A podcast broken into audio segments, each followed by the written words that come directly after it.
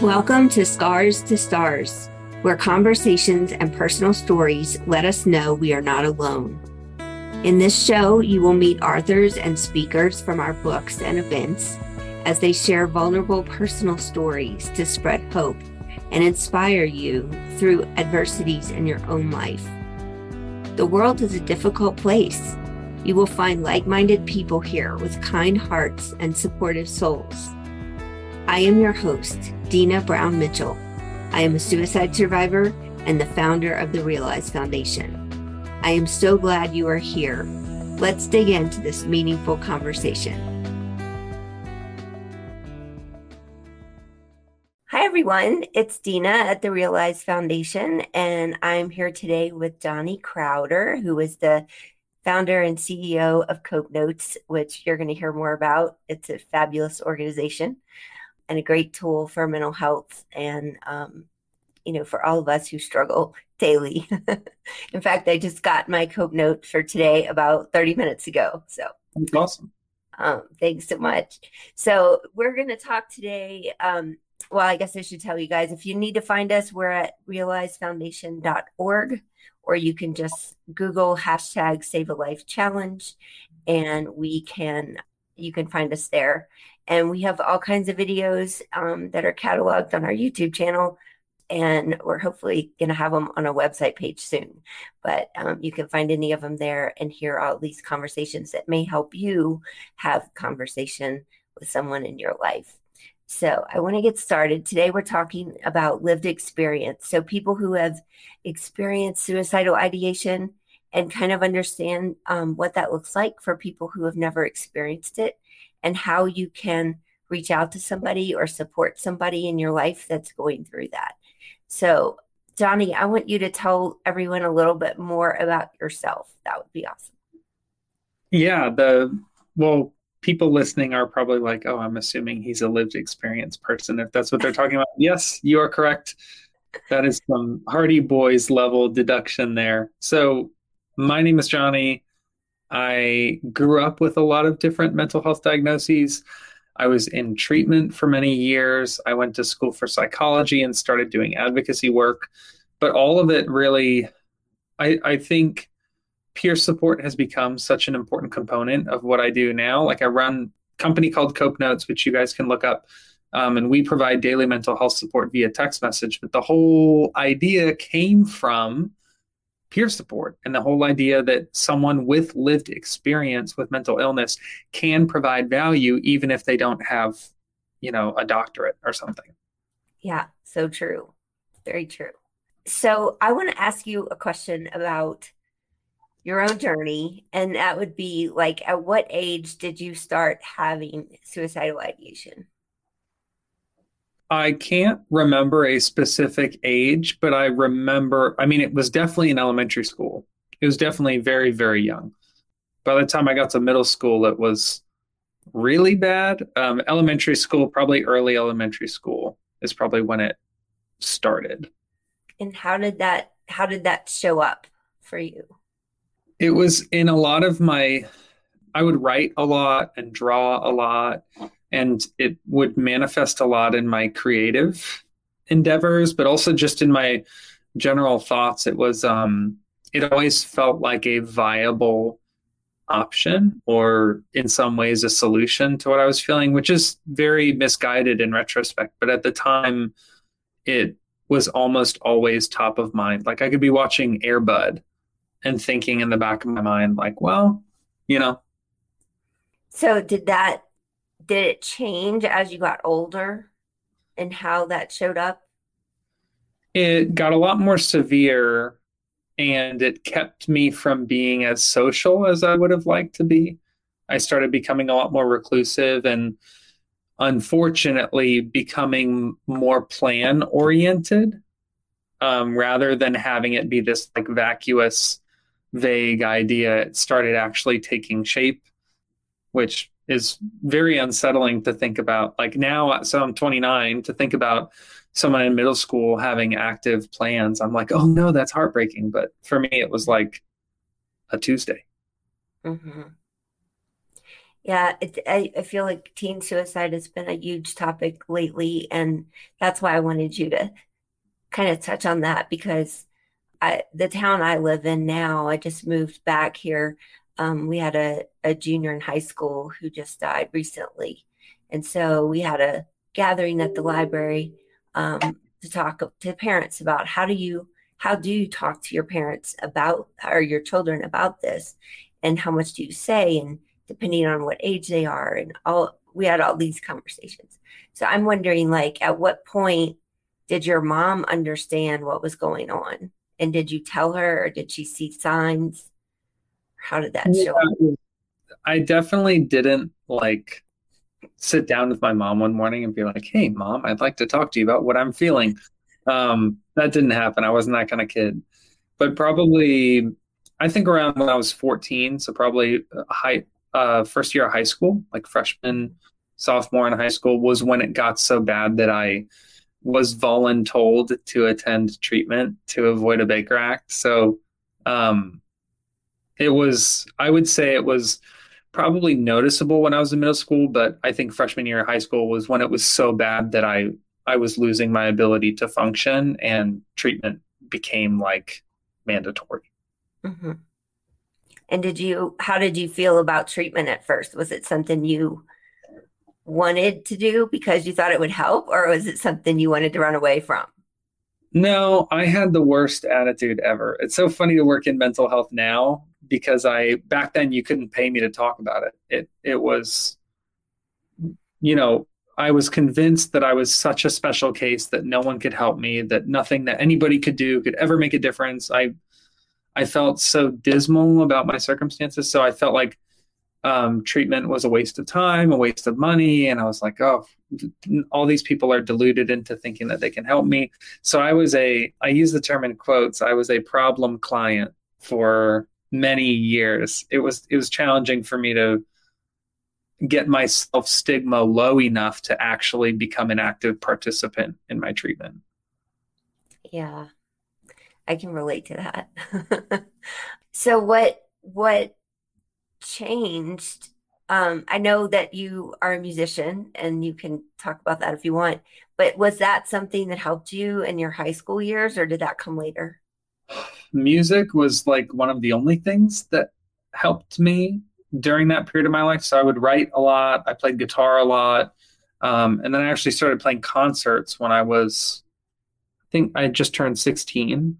So that became like a huge source of relief. But even just attending concerts, like going to concerts in eighth grade, ninth grade, 10th grade, and just being around art, it there was something very healing about it. And I think part of me wanted that to be it.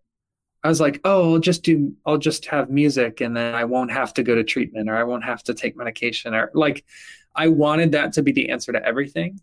But it's kind of like, saying, you know, ice cream has calories and I need calories to live. So why don't I just eat ice cream all the time? It's like, no, you need to have some other stuff too.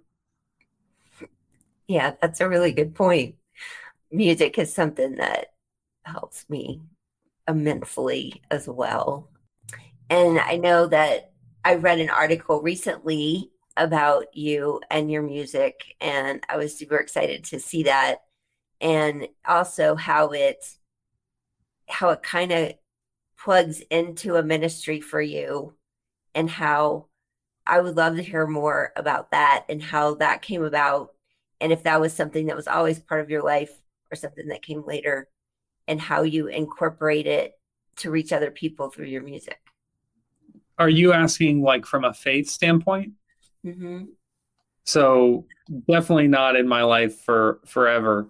When I was so I am like a lot of people where I grew up in an abusive household that claimed to be Christian.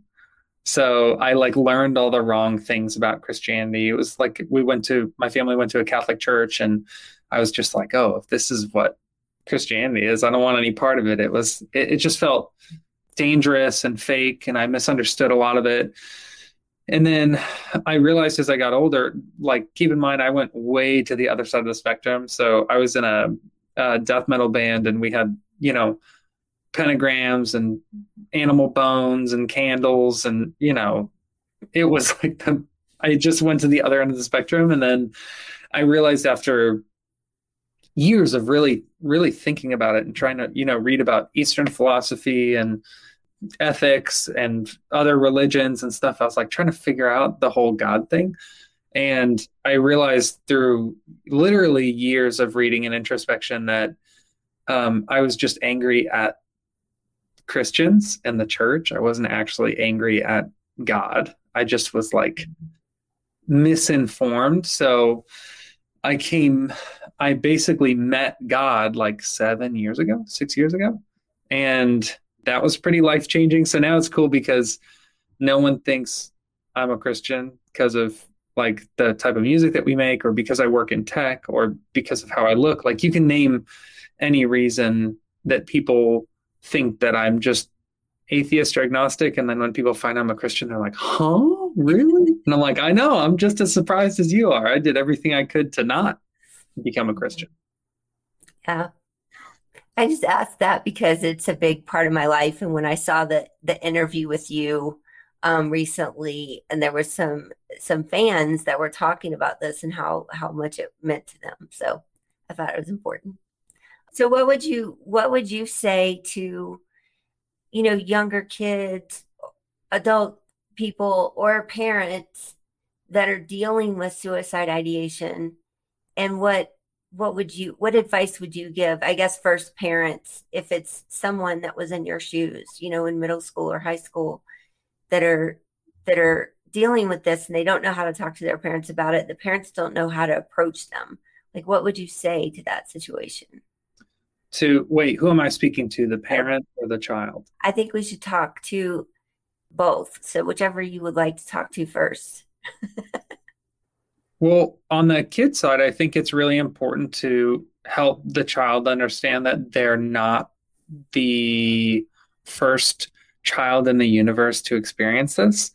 And they, while they are unique, they are not so unique that they're the first person in the history of humanity, like billions and billions of people to ever face what they're facing. I think relieving that sense of isolation can be pretty important, especially from the parent side. Like you want to, you don't want to pester them, right?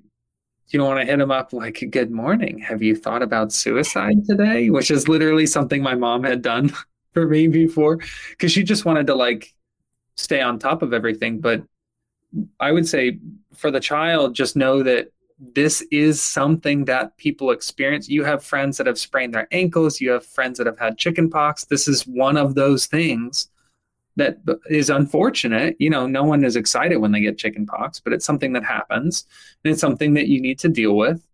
And just reminding them that this is something that other people have experienced and then reminding them that there there's a lot of life ahead of them and things can get better. Like when I was in 6th grade, you could tell me, "Oh, you know, next year you're going to be so much happier." And I go, "Screw you." There's no way. It's impossible. So breaking that preconceived notion that things will only get worse, I think just painting a picture of like what would next year look like if it was better. Just imagine. Well, I'm not saying it's going to be better. I don't know. I can't read the future, but imagine it. Like what does that look like? And as a, from a parent side of things, I would want to first of all encourage parents to like entertain the idea that it's not entirely their fault because if you feel guilty when you're communicating with your child about suicidal ideation, it's going to come off, it's going to affect the, it's going to pollute the conversation. So you need, as best you can, to not go into it thinking like, I'm such a bad parent, I screwed up. Don't come in with that baggage because it will damage your communication with that child. And also, if you can, as a parent, keep bringing up positive things about the future because I've literally postponed my own death by my own hands because I wanted to hear an album that was going to come out in a few months. I'm like, oh, well, I don't want to die before that record comes out. It's going to be such a good record. So everybody has stuff to look forward to. And if they don't, if they have nothing to look forward to, help your child find something oh, won't it be great when you're when you're able to drive? Hmm. Won't it be great for you just to be able to go to the beach with your friends and they go, oh man, I'm gonna get my permit pretty soon. I don't want to shoot, that's gonna be a lot of freedom. Like help them picture future things that will be better than what they're experiencing right now because it's an excuse to stick around. That's a really good point. Thank you for sharing that. It's sometimes, like you said, it's hard to get out of your own way, you know, especially as a parent who has a child who's going through something that you can't control and you can't Mhm. fix. You know, it's hard to it's hard to go into that without without some kind of baggage, like you said. I'll say this the reason I can say this so clearly is because I don't have any kids. So I'm making it sound super easy because I've never done it. Uh, I understand that it's more challenging than what I'm saying, but also give yourself some credit because sometimes people will hear me give a keynote or something like, oh, why didn't I do that? Or I feel so stupid. It's like, well, I'm not in your position. I'm on the outside. It's like when you watch a football game and you're like, how come you didn't throw it over there? Yeah. It's wide open. These guys are blind. It's because you're not in that person's position. So the only reason I can speak into that type of situation is because I've been the child.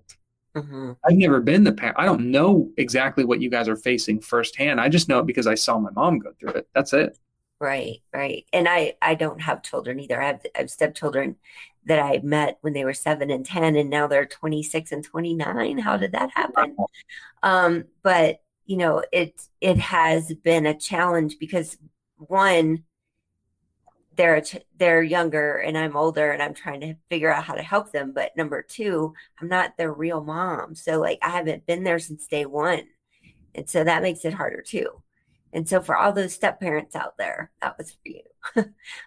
I think that you know part of part of relating is is just and I I say this all the time up to everybody, but it's like people when they're in this in this stage of ideation, it's like depending on what level it is, sometimes they don't see anything else around them. They don't see anything but that and it's just pain and that's all they know. And they don't know that anyone cares. And I know that you know, like in my own situation, I knew my family loved me, but in that moment, I didn't feel like I I mattered. I didn't feel like anybody would miss me, and I think that's the uh, the biggest point that people can understand is like people can't see through this pain they're in to reality sometimes. Mhm. And so if you if if a parent, a friend, a spouse, whoever it is, if you can just make them feel like you're there for support, even if it's silence, even if you just watch a movie or listen to music, you don't have to say anything because sometimes people don't know what to say. And that's what that's what keeps the conversation from happening, I feel like. Yeah, I am a big proponent of because a lot of parents contact me and they're like, what do I do about my son? And I am a big proponent of like trying to spend time together where you're not talking about mental health at all. Where I remember I, I was speaking with this one mother who had a kid, and she's like, he just won't talk to me about what's going on. I, I try to get information out of him, he just won't spit it out. And I asked, like, what's when's the last time that you guys hung out without you asking about this? Were you just like spend time together? Like you went out to dinner and you didn't bring up anything Mhm. about what was going on. She's like, I don't know. And I was like, him, what's he like? And she's like, well, she likes bas or he likes basketball. And I'm like, have you ever taken him to a basketball game? And she said no. And I'm like, boom, right there. Give it a shot. And don't bring up like bite your tongue the whole time. You don't even have to talk all that much. You in fact, if you can get him talking about something he cares about, like if my mom would have said, Oh, your shirt, Despised Icon, is that a band? Okay, what kind of music are they? And I'd be like, Well, they're kind of like technical deathcore. They're they're pretty cool. Where are they from? Oh, Montreal. Oh, that's very cool. Montreal. Have they come here? Yeah, I saw them in in April, and all of a sudden I'm talking about something that I like with my mom, and it feels like a normal conversation. So if you are a parent and you can't help but pry, maybe pry about something that they enjoy sharing about because over time if they're like well, i can talk to mom about music and basketball and maybe i can mm-hmm. bring up what i'm going through now you need to take those baby steps and start with like hobbies and interests and maybe work your way up to those more serious conversations once the trust is reestablished sure that's that's very valuable information for parents i think what would you say about a friend? Like if you had a friend that you saw was struggling in some way, how would you approach that? Inclusion, almost always. It is like, do you want to hang out on Thursday? Or I'm I'm gonna order pizza on Wednesday and we're gonna watch whose line is it anyway or something. You gotta come over. Or I'm going on a bike ride or I'm going on a swim or, you know, like choosing to include somebody because it's very easy when you're alone to think that people don't care about you. It's it's almost like a default if you're really struggling with depression and suicidal ideation, but it's hard to prop that argument up logically if you keep getting invited to stuff. If you're like, oh, nobody cares about me, and then your friend texts me, your friend texts you and they're like, hey, you know, 7 p.m., we're going to watch the game if you want to come over. And you're like, son of a gun, I was just convincing myself that nobody cared about me. And here you are showing me that you care. And over time, it really does wear down that false narrative that you don't matter. Invitations, including people, it's even if they say no every time, even if they never respond. When you're talking about it's kind of a perfect segue to talk about Cope Notes when you said, you know, text your friends. So why don't you tell the audience a little bit about Cope Notes and I'll I'll put your website up so they can find you. Yeah, that'd be great. So Cope Notes, I'll try to keep it short and sweet, and you guys can go to the website if you want to learn more. But mm-hmm. Cope Notes provides daily mental health support via text message. So you can think about it kind of like this. We're interrupting negative thought patterns with text messages that are written by peers with lived experience. So you have your peer support component, you have your positive psychology component, and maybe the best part of this is that it trains your brain to think in healthier patterns over time. So you never have to like consciously make a decision to log into an app or to download anything or for up to you at random times to train your brain to think in healthier patterns. And then you can text back anytime, any day, whatever you want, whenever you want, and use that thread as a digital journal. And it is it's like a brain training tool with a laser focus on mental and emotional health and it is impossibly easy to use so we do one thing i wanted to mention is we have personal subscriptions like if i wanted to sign up we have gift subscriptions so if deana wanted to sign up her kids um, and then we have group and enterprise subscriptions. So that's for like universities and school districts and businesses, governments, agencies, places like that. It, it Cope Notes is really amazing. I think it's um, it's not only something that interrupts your day, but it's always a very valuable message, and it's always something that's thought provoking. And I read them every day and at different times, obviously. Oh. And um, they're they're amazing. So thank you for all of your work and and making that available to people. And I do also give um, three month subscriptions to my clients. Cool. And so I've done that a few times. And you know whether they keep it going or not, I don't always know, but they mm-hmm. usually do comment about how much they like it and how much it helps. That's so wholesome because it's one thing I didn't mention is it's anonymous, so I didn't know that you were a subscriber. Okay. I don't I never know when people are subscribed or not. So it's so cool when people say, "Oh, I just got my Cope Notes text." I'm like, "I met a real Cope Notes subscriber in the wild." You know, it's awesome. I've been a subscriber for like a year. That's so cool. Thank you so much for for the support and for using yeah. it. I'm really happy to hear that it's helping and and more than that, that clients are actually seeing the benefit. Mm-hmm. Yeah, I've I've given it to at least six or eight people. That is too cool. So, yeah, I think it's I think it's an amazing tool and resource.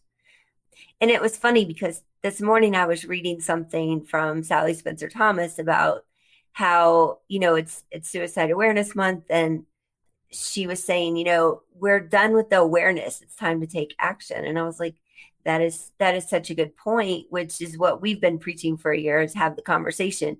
Because if we don't have the conversation, we're never going to get to the help part. Yeah. And and uh, it also kind of ties into Cope Notes because that's action every day that's helping people. So um yeah, I mean we we we do. We have to take action and I think there's more and more people um, reaching out to me saying, you know, how can we have the conversation? Because I've been preaching that for so long. And it's like, mm. you know, finding out who they are, what they are. Like, is it is it a work environment? Is it a family environment? Is it friends? And how can we help them have that conversation or start it? And, you know, I think for I don't know if you remember this, but I after my suicide attempt, I didn't talk about it for 23 years. Hmm. And I was 27. So I'm 51 now. And, you know, all of those years in between, I just threw myself into work. And work was my coping mechanism. And so when COVID happened, I didn't have any work mm. and I didn't really know what to do with myself. so I started the foundation and I started having these conversations because I'm like, I've I really went inward to figure out why didn't I get help or talk about it for so many years. And it's because nobody made it nobody made me feel like it was okay to talk about it. So, especially in a business world where you are a leader and then when I own my own business, it's like it's not something that you know is okay for your boss to tell you, "Hey, I'm struggling with depression." you know? So, it it COVID forced me. It was a blessing in disguise because it forced me off the hamster wheel and to deal with my own health and also to try to help others do the same. So. Yeah, I think about like authenticity and transparency and leadership as maybe a perk of working in the mental health field. Like, for example, if I, you know, was a district manager at Chick fil A, my perk would be getting lunch every day and I would freaking love it. That'd be awesome. Working in mental health, your perk is being able to be open about your diagnoses without having to worry about people going, Oh, the CEO has schizophrenia? Yeah, that's like something that I can say because of the field that I work in. And hopefully by the time, you know, I can't retire until the level of mental health awareness and cultural acceptance of diagnoses is such that it doesn't matter if you're a manager at Chick-fil-A or if you're the mm-hmm. Fortune CEO or whatever, you should be able to say that you're living with a diagnosis and have everybody else go, "Oh, word up. Yeah, my my aunt has that." Or like, "Oh, I read about something like that." That that sounds like it might complicate some things you know i can't imagine i mean it looks like you're coping really well because you're able to be in a leadership position but right now it sometimes has the opposite effect where people go oh no. If he has schizophrenia what if he what if he has a psychotic break during a meeting? And it's like i've been a ceo for 25 years and i've never had that. Like what makes you think we just need to kind of disarm those diagnoses. And i do think that it is a perk to work in mental health and be able to say here's what I live with and here's what I'm working on. And have your staff and clients go, oh, I feel that. Me too. You know? yeah, it, it's true. And it's such a, it's such a 180 for me because, you know, I was in the hospitality world for 30 years and, you know, the hospitality world, everyone is overworked and underpaid. It's just, mm. it's just a fact. And so it's normal to skip lunch because your client needs something. It's normal to work 18 hour days when you're at an event. And and so I'm really trying to get a self-care message to my former mm. industry. Yeah. Um, but it's it's not something that they talk about, which hence why I didn't talk about it. And yeah. so I feel like that's kind of my mission is to help the people that I've worked with for so many years and the people in that industry that work themselves to the bone and don't ever take care of themselves. And so yeah, it's and and you know that there are people that are struggling and like me just hit it. You know, nobody knew that about me. Oh yeah. My You husband didn't didn't even know because I traveled so much. And I was like, well, you know, he's like, I've never seen you be depressed. And I was like, well, that's because I am on stage all the time. Like, I don't know. And and like if I was traveling and I was in a hotel room in another city, I could not get out of bed and nobody would know. Yeah. you know but when i was at home i didn't, you know he just thought i was tired or whatever so i think there's there's a lot of signs another thing that came up recently in a conversation was that you know if somebody comes home from work and normally takes out the trash just for example and they start coming home from work and they're not taking out the trash like what's going on something's something's not right like Mhm. not that you should hound them about taking out the trash but Yeah. find out what's going on because when people's routines change or their their habits change there's there's something behind that and a lot of times it is depression or anxiety or ptsd or schizophrenia or whatever or Mhm. whatever um whatever the diagnosis is so yeah i think that's important do you have any last thoughts you want to share with everyone about suicide prevention month I think there's probably people watching this that have thought, well, I've struggled with suicidal ideation and I was going to talk about it publicly in the past, but I'll just keep waiting. And you put it off year after year. At least if you talk about it this month, you can do it under the guise of, like, well, it's suicide prevention month and I did it to support whatever excuse you have to tell yourself to, like, actually break down that wall and start talking about it publicly. I'm a fan of. I just think if you do it in September, if you stop putting it off, now is a great time to do it because I mean, if you look at stigma as like a, a graph, like a line graph, there's kind of dips in stigma during like mental health awareness month. And it's easier for me even to justify doing public advocacy during mental health awareness month or during suicide prevention month because it's part of the cultural conversation. So, my message to you is stop putting it off. Use September as the excuse to justify, however, you need to justify it in your brain to share. And I always say this come on in, the water's fine. Because we get nervous about what's my life going to be like after I share this. Probably a lot like it is now. You just won't feel the burden of having to look perfect to other people all the time. It, it really does get easier over time. And I can't imagine the life I would be forced to live if I never shared. So please open your mouth and talk about it this month. Stop putting it off. That's a that's a good point. And while actually right when you started talking about that, I was thinking that how much easier it is for me to talk about now than it was a year ago Mhm. because that first step is so hard. It's Oh, really yeah. hard. And and I think, you know, once you have that first even sentence out of your mouth, it gets easier. It doesn't mean the emotions go away immediately and all that, but it does get easier, like Johnny said. So please open up to someone. You can always reach out to me. Um, you can always just, you know, sign up for a Cope Note subscription and somebody will be talking in your ear every day. Um, so, you know, whatever it is you need, um, feel free to reach out to us. I'll put our website down there again. And again, you know, it's all about having the conversation. And whether it's you struggling or someone around you that you're close to struggling, you know, reach out and ask questions or watch more of our videos of people and different experiences and what they've been through and how they overcame it. And we hope that the education and awareness this month will spike lots of new conversations. So, yeah. Thanks so much, Johnny, for being here. I really appreciate your time and all your wisdom. Thank you a ton for having me. Keep up the good work. I'm so happy you joined us for this conversation. My wish is that you found comfort and hope in your own unique situation. If you resonated with our message, please head over to therealizefoundation.org where you can apply to write your own story in one of our books.